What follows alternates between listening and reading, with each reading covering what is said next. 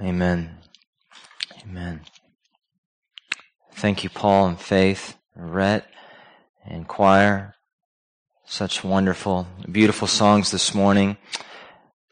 Paul always does a great job of choosing the songs. Um, this particular, he uh, sort of did an audible, and we changed some things up in midweek. Um, but it was such a great audible because the songs just flow so well this morning with Matthew 2 on worshiping the King, especially the last song. Um, it should be our heart's desire to worship God. And I hope and pray that you are here this morning to do such. We have so many reasons to be thankful, so many reasons to worship God. He is the one true God, and we see His character is good. God is good, as I read this morning, not just in the things that we receive, but He is good all the time. So we have so much to be thankful for. And even as we sang the love of God, I was overwhelmed with the thought of God's love. It is rich and pure and strong and persistent and consistent. And as the psalmist says, his steadfast love endures forever. It's a beautiful, beautiful thing. Well, turn with me this morning to Matthew chapter 2 as we see the wise men worship Jesus. Luke 2 is traditionally the quote unquote Christmas pas- passage. Whether it's Charlie Brown or around the Christmas tree on Sunday morning, we turn to Luke 2. Well, Matthew 2 is popular, but for a different reason. Matthew 2, for, while Luke 2 talks about the angels and the coming of the Messiah and Jesus born in the manger, now Matthew 2 talks about, I guess you could say, the sequel, the second part, what happens after the birth of Jesus.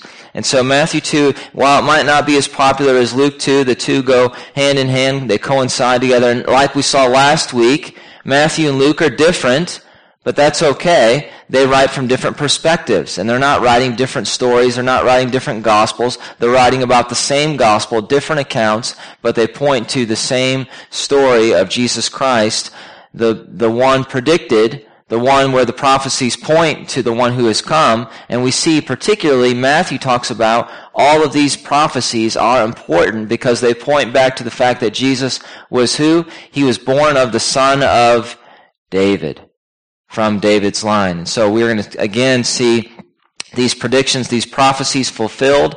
Matthew, knowing his Old Testament well, quotes from it on three different occasions. And so, in the coming weeks, we are going to be looking at Matthew maybe through uh, a, uh, more, more, uh, taking more chunks of the book at a time, maybe more than one chapter. But this morning, we're just going to look at Matthew 2, and there is more than enough to cover this morning. So Matthew 2, let's stand as we read and as I, as we honor the reading and preaching of God's holy word.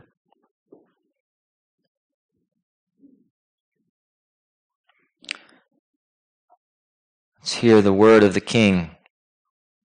Now, after Jesus was born in Bethlehem of Judea in the days of Herod the king, behold, wise men from the east came to Jerusalem saying, Where is he who has been born king of the Jews? For we saw his star when it arose and have come to worship him. When Herod the king heard this, he was troubled, and all Jerusalem with him, and assembling all the chief priests and scribes of the people, he inquired of them where the Christ was to be born. They told him in Bethlehem of Judea, for so it was written by the prophet, And you, O Bethlehem, in the land of Judah, are by no means least among the rulers of Judah. For from you shall come a ruler who will shepherd my people Israel. Then Herod summoned the wise men secretly and ascertained from them what time the star had appeared. And he sent them to, to Bethlehem, saying, Go, search diligently for the child, and when you have found him, bring me word that I too may come and worship him. After listening to the king, they went on their way. And behold, the star that they had seen when it rose went before them until it came to rest over the place where the child was. When they saw the star, they rejoiced exceedingly with great joy. And going into the house, they saw the child with Mary, his mother. And they fell down and worshipped him. Then, opening their treasures, they offered him gifts, gold and frankincense and myrrh. And being warned in a dream not to return to Herod, they departed to their own country by another way. Now when they had departed, behold, an angel of the Lord appeared to Joseph in a dream and said, Rise, take the child and his mother and flee to Egypt and remain there until I tell you. For Herod is about to search for the child to destroy him. He rose and took the child and his mother by night and departed to Egypt and remained there until the death of Herod. This was to fulfill what the Lord had spoken by the prophet, Out of Egypt I called my son. Then Herod, when he saw that he had been tricked by the wise men, became furious, and he sent and killed all the male children in Bethlehem and all that region who were two years old or under, according to the time that had been, that had that he had ascertained from the wise men. Then was fulfilled what was spoken by the prophet Jeremiah. A voice was heard in Ramah, weeping and loud lamentation. Rachel weeping for her children, she refused to be comforted because they are no more. But when Herod died, behold, an angel of the Lord appeared in a dream to Joseph in Egypt, saying, Rise, take the child and his mother, and go to the land of Israel, for those who sought the child's life are dead. He rose and took the child and his mother and went to the land of Israel. But when he heard that Archelaus was reigning over Judea in the place of his father Herod, he was afraid to go there. Being warned in a dream, he withdrew to the district of Galilee. And he went and lived in a city called Nazareth, so that what was spoken by the prophets might be fulfilled, that he would be called a Nazarene. Amen. You may be seated.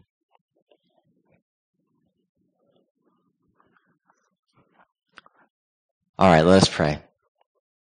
Gracious Father, we thank you for this time together. We thank you for your word and how it points to your divine sovereign plan. And Father, we are not only seeing history unfold, we are seeing the fact that you have revealed your glory through the person and work of your Son, Jesus Christ. He is fully God and fully man. And Father, we have come here today to worship you.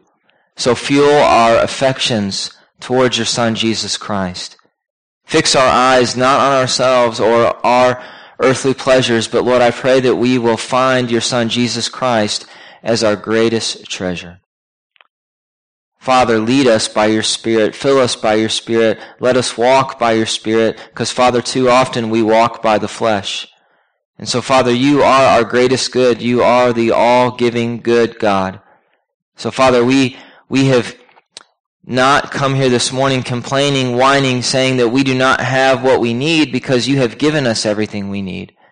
And so, Father, I pray that you will teach us time and again who your Son Jesus Christ is. While philosophers, sociologists, and current skeptics scoff at the name of Jesus, Lord, we know that He is the one true God. So, Father, we come this morning to worship Him. And Father, as we ask the question, who is Jesus? We know He has come to seek and save the lost. He has come as the Messiah. So, Lord, we rejoice in these truths. Sanctify us, Lord. Make us more like Christ. In these things we ask. In your Son's name, amen. Matthew 2. The visit of the wise men. We see the wise men as important, as powerful as people that we look to in the Christmas story. Well, this morning I want to see the main point of this text is that Jesus is born as a king. Not just as a king, but a king to be worshiped.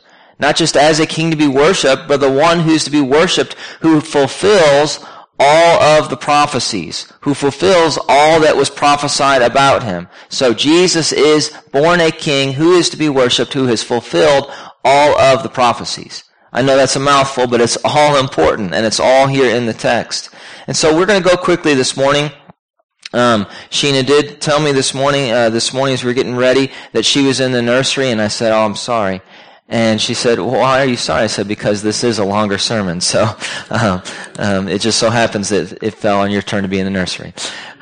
But uh, this morning, as we go through this section, we'll try to go quickly, but there's a lot of important information here, and I'm just going to be hitting some of the highlights. So I know maybe after we're done, you might be you, after we're done, you might be thinking, well, he forgot about this, he forgot about that. Well, that's for more study later. But in this chapter, we see three sections, maybe you could say four, but three main sections, verses 1 through 12, 13 through 18, and verses 19 through 23. And verses 1 through 12 is the popular passage, the one where we often uh, look to when we're talking about the wise men. Who are these wise men? What are they doing? And we often, uh, when we think about the wise men, what do we think of? The star and the gifts. And that's what we see here in this passage, the star and the gifts. These wise men worship Jesus. Now I know that kind of sounds corny and like a prepackaged sermon series, but it's true. These wise men worship Jesus. They come worshiping Jesus because they know Jesus is the one they are looking for. He is the one the prophecies pointed to. Well, Matthew begins by telling us that Jesus was born in Bethlehem. We see these markers in verse 1, in verse 13, and in verse um, in verse and later in verse 19 but here in verse 1 he says now after jesus was born. So this is a transition in the text. He transitions in the text to tell us about what took place after the birth of jesus. Sometimes we kind of conflate all this information into one big scene wrapped around the manger but this is all carried out over a period of months and even years. And so now matthew tells us this is what takes place after the birth of jesus he tells us these are the days of Herod. The days of Herod were not calm, peaceful days. These were violent days of fear, violent, turbulent days where you knew it was you were not living under a benevolent man. This was a man who was violent and a man who was not nice to Christians, to say the least. And so Herod is paranoid from many historical accounts. He was paranoid of people who were rising to power. He is king, and when there's a king, they don't want other kings to be around. So as he is king, the thought, even the thought of another king rising to power, and it's almost ridiculous when you think about it. Jesus isn't 33. He's not, you know, what we might call a, in the prime of his life, but he is born. I mean, a lot of babies, they don't, they don't rule the, the home. In fact, they, they are, they need everything from their mother. And so he is paranoid about this one who was born as a baby.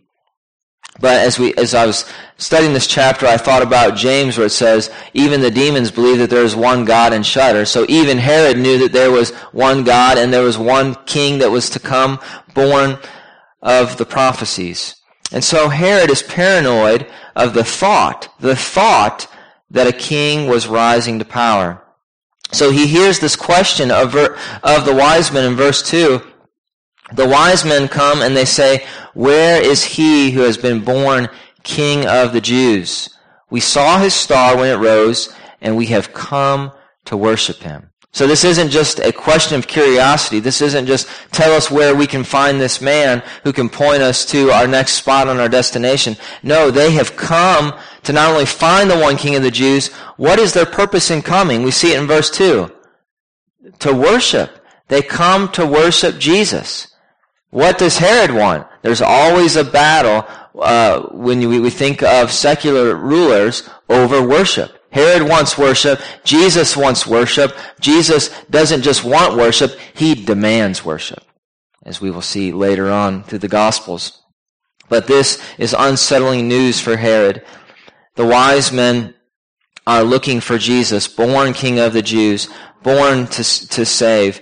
And they are looking and they are searching, but not just to find him, you know, like if you were searching for a buried treasure, when you find the treasure, you don't say, oh, check that off the bucket list, found it, let's move on. No, if you were to find a buried treasure, you would delight in it. You would fill your pockets with it. And so, likewise, as the wise men come to Jesus, they come not just to find him, but to worship him. We know the importance of finding him because they traveled a great distance. You know, this wasn't a quick flight. This wasn't a short drive, but they travel a great distance to find him and to worship him. So likewise, we too, we must not get lost in the details. We too must long, desire, have a great desire to worship Jesus.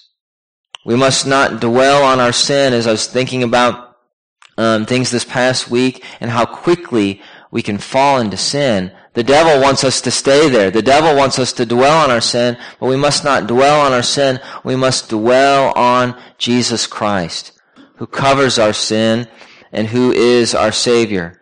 As one of the many ways we can worship Jesus, but we must worship Him here because He is who He says He is. He is the Messiah. So the wise men come, they travel, and they see Jesus. But again, as I said earlier, they don't see him in the manger.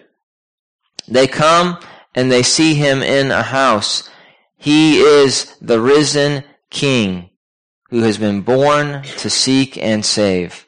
But not all agree with this, as we see in verse 3.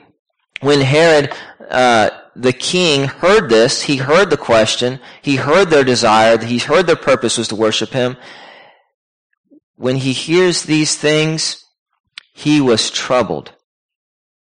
He was greatly disturbed. And what does he do? He assembles people around him to tell him what he wants to hear. He assembles the scribes, he assembles the Pharisees, he assembles these great, pompous, important people in order to tell him things that will feed his not to feed um, his desire for worship. So he gathers these people around him in order to get information. And as he does so, he is seeking to thwart God's plan. But they will not thwart God's plan. We see as the scribes, as the chief priests talk to Herod, they are carried out and they are used by God. In verse 5, they tell him it was in Bethlehem of Judea that he was born.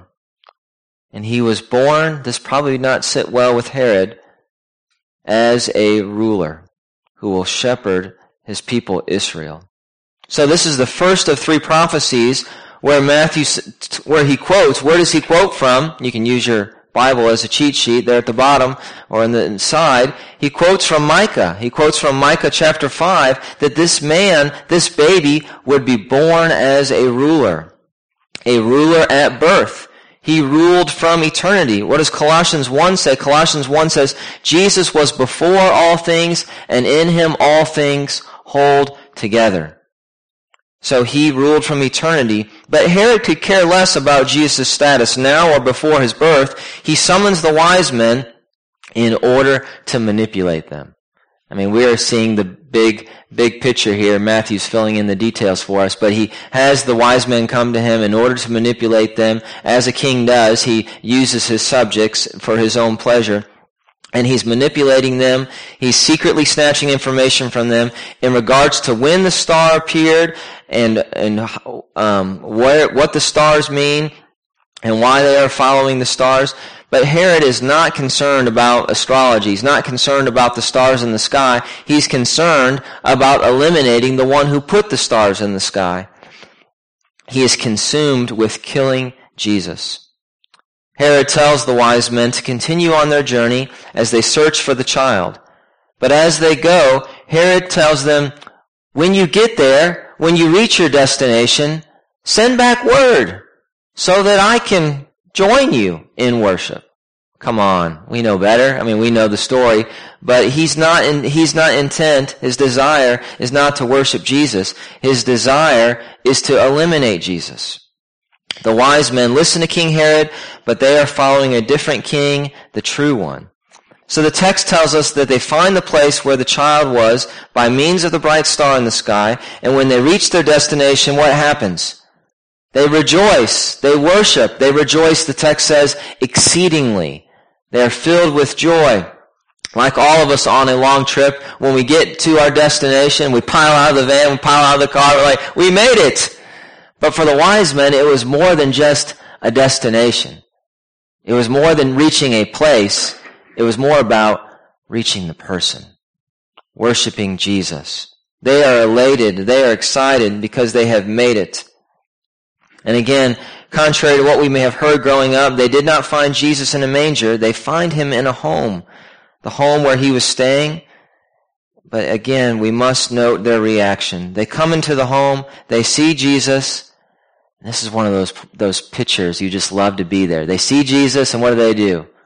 immediately they fall down. Immediately they fall down and they worship the king.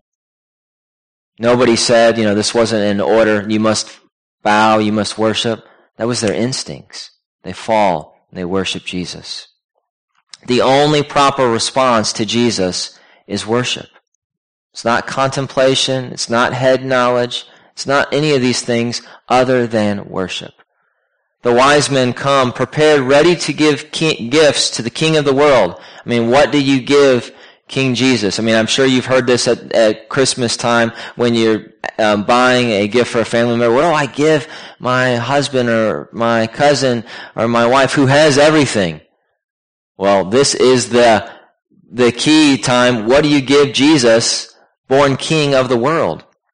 Well, they come, and we won't go into the details of these gifts. You've heard the, the details before, but they come bringing gold, frankincense, and myrrh. Very elaborate, very expensive, very extravagant gifts for Jesus. This is where we often think that there was three kings because of the three gifts. We don't know for sure. We don't even know their names for certain. There's been guesses according to different traditions. But here is an important thing as I was studying this chapter.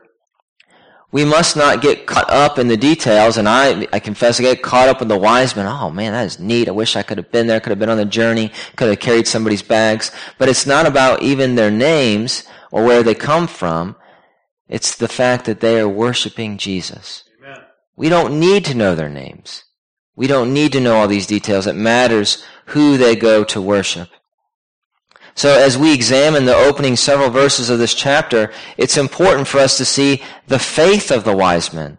The wise men believed in Christ when they didn't have much to go on.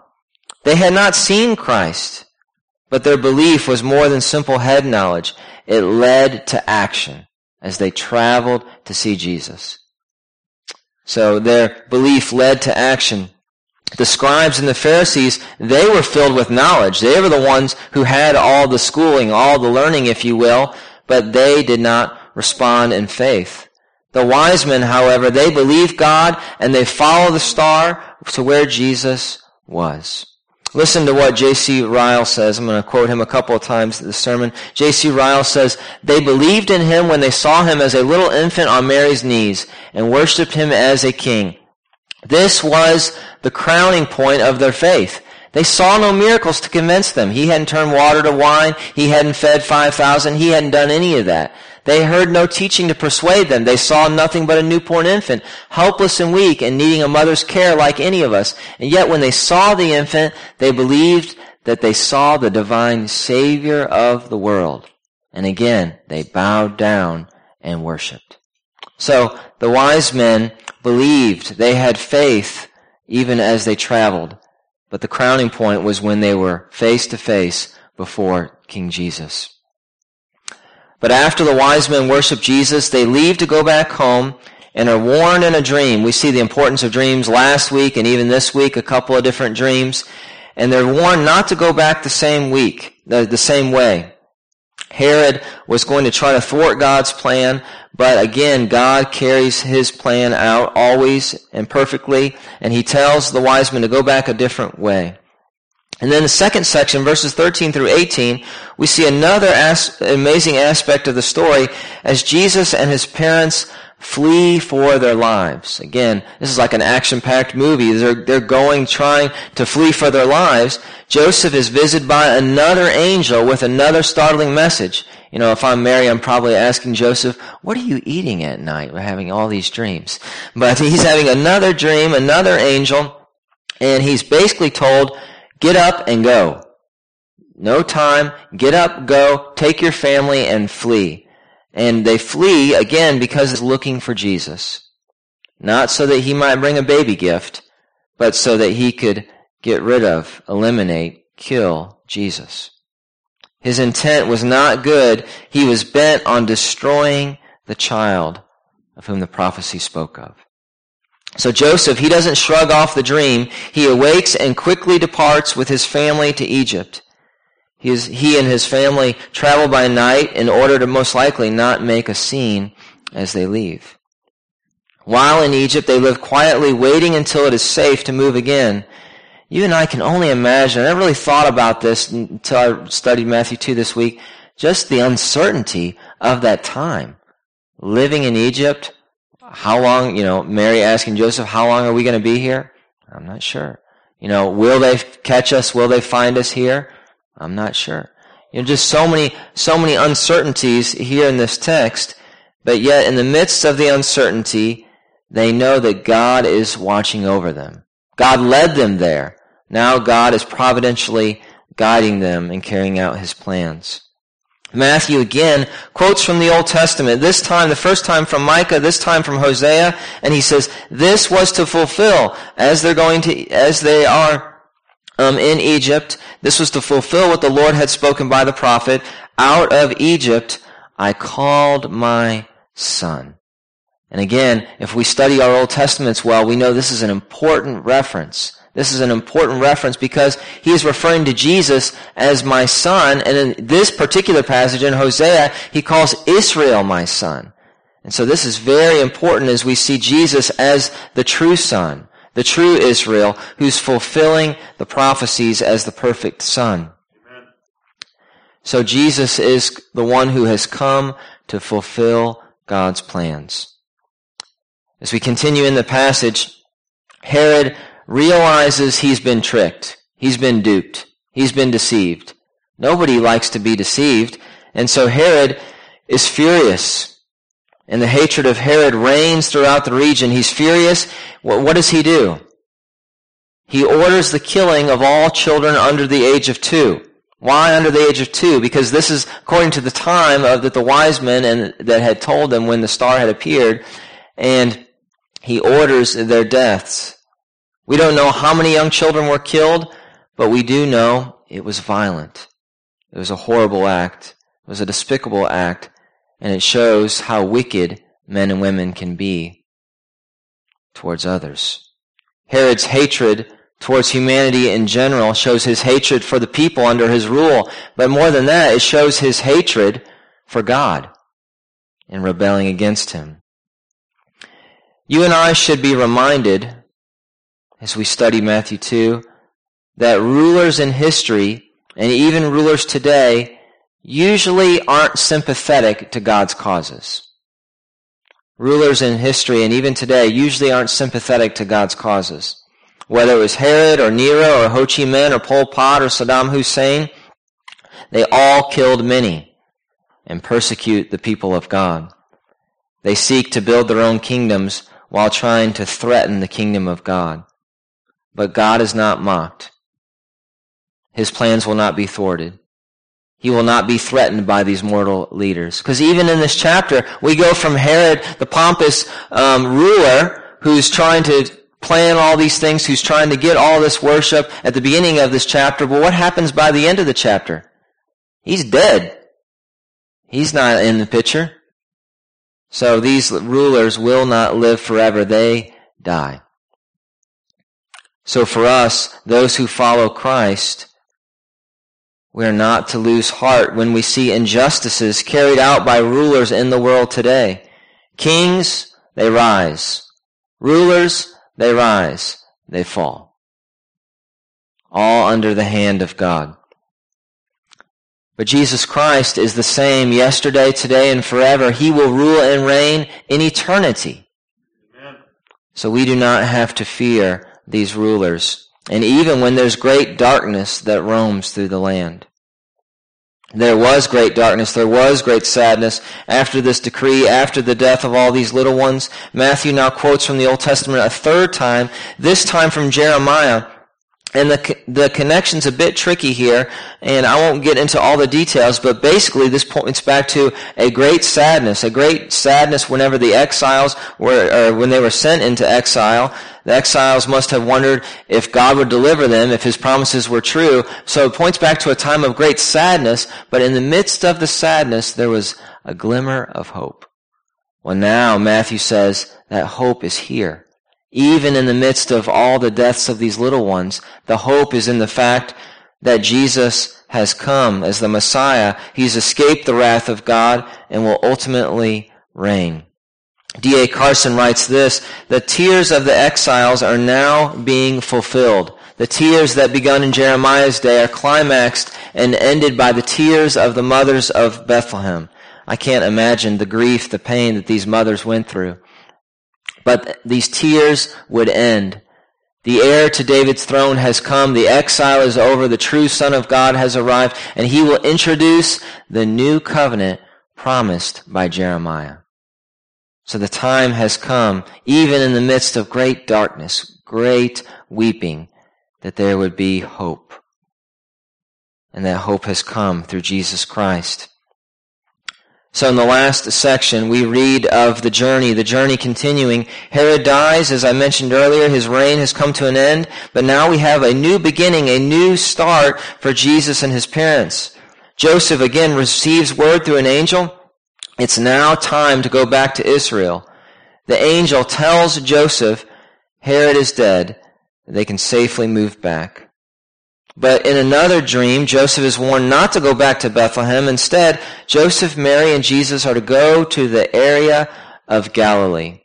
Specifically, they pack up and move to where? Where do they go? Nazareth. Nazareth. Big booming metropolis of Nazareth. No, no. But this is what the prophecies predicted. They predicted that he would be born of Nazareth the Word of God is fulfilled once again, not through great powerful plans of man or prestige, but through obedience and ordinary circumstances. Jesus was called a Nazarene because he was from Nazareth. You know, we are in awe of Jesus and we should be in awe of Jesus, but nobody's in awe of Nazareth. Nobody's in awe of his hometown. He could have been from Hebron, Gibeon, or Bethel which are much more popular places, much more prominent places. But no, God saw fit that Jesus was born in Nazareth. Jesus comes from a city that was small and insignificant. This ordinary, boring city shows his humble beginnings, shows the humility of the one who came to save. But we must learn from Jesus' example, even in the place in which he grew up. We are prone, as Jeremiah says, to seek great things. We are prone to seek prominent places as we go about our lives. But yet Jeremiah and John tell us not to seek the things of this world. Again, I want to quote one more time from J.C. Ryle. J.C. Ryle says, this is a powerful quote to me. I'll leave it up here so we can read it slowly. It is a great sin to be covetous and worldly and proud. But it is no sin to be proud, or it is no sin to be poor. It matters not so much what money we have and where we live and what we are in the sight of God, or as what we are in the sight of God. Let me start over. It is a great sin to be covetous and worldly and proud, but it is no sin to be poor. It matters not so much what money we have and where we live as what we are in the sight of God. Where are we going when we die? Shall we live forever in heaven? These are the main things which should concern us. So we may not have powerful, prestigious jobs or come from powerful hometowns, big places. We may not be chosen like the wise men to go on a great adventure. But we are called, just like the wise men, to bow down and to worship Jesus, just as they did. And as we worship Jesus, what do we do? We humble ourselves. Just like John the Baptist said, He must become greater, I must become less. We humble ourselves as we worship Jesus we must realize disciples are not superheroes. Sometimes I think they are. But they are not superheroes. They are ordinary. Matthew was ordinary. Mark was ordinary. Luke, John, they are ordinary men. You and I are ordinary, but we believe in an extraordinary God. By faith, we believe in God. By faith, we trust in God. By faith, we obey God. Trip Lee says this, faith isn't believing God will give you everything you want. Faith is believing that God will do as he promised. That's shareable on social media. You know, share that a thousand times today. Or just over lunch. Faith isn't believing God will give you everything you want. Faith is believing that God will do as he promised. So Matthew is telling us here today, God did as he promised. From Micah to Hosea to Jeremiah, from Abraham to Isaac to Jacob to David, Jesus has come, King, King of the Jews, King of the Gentiles. He has come to seek and save those who are lost. So we are so thankful that God keeps his promises.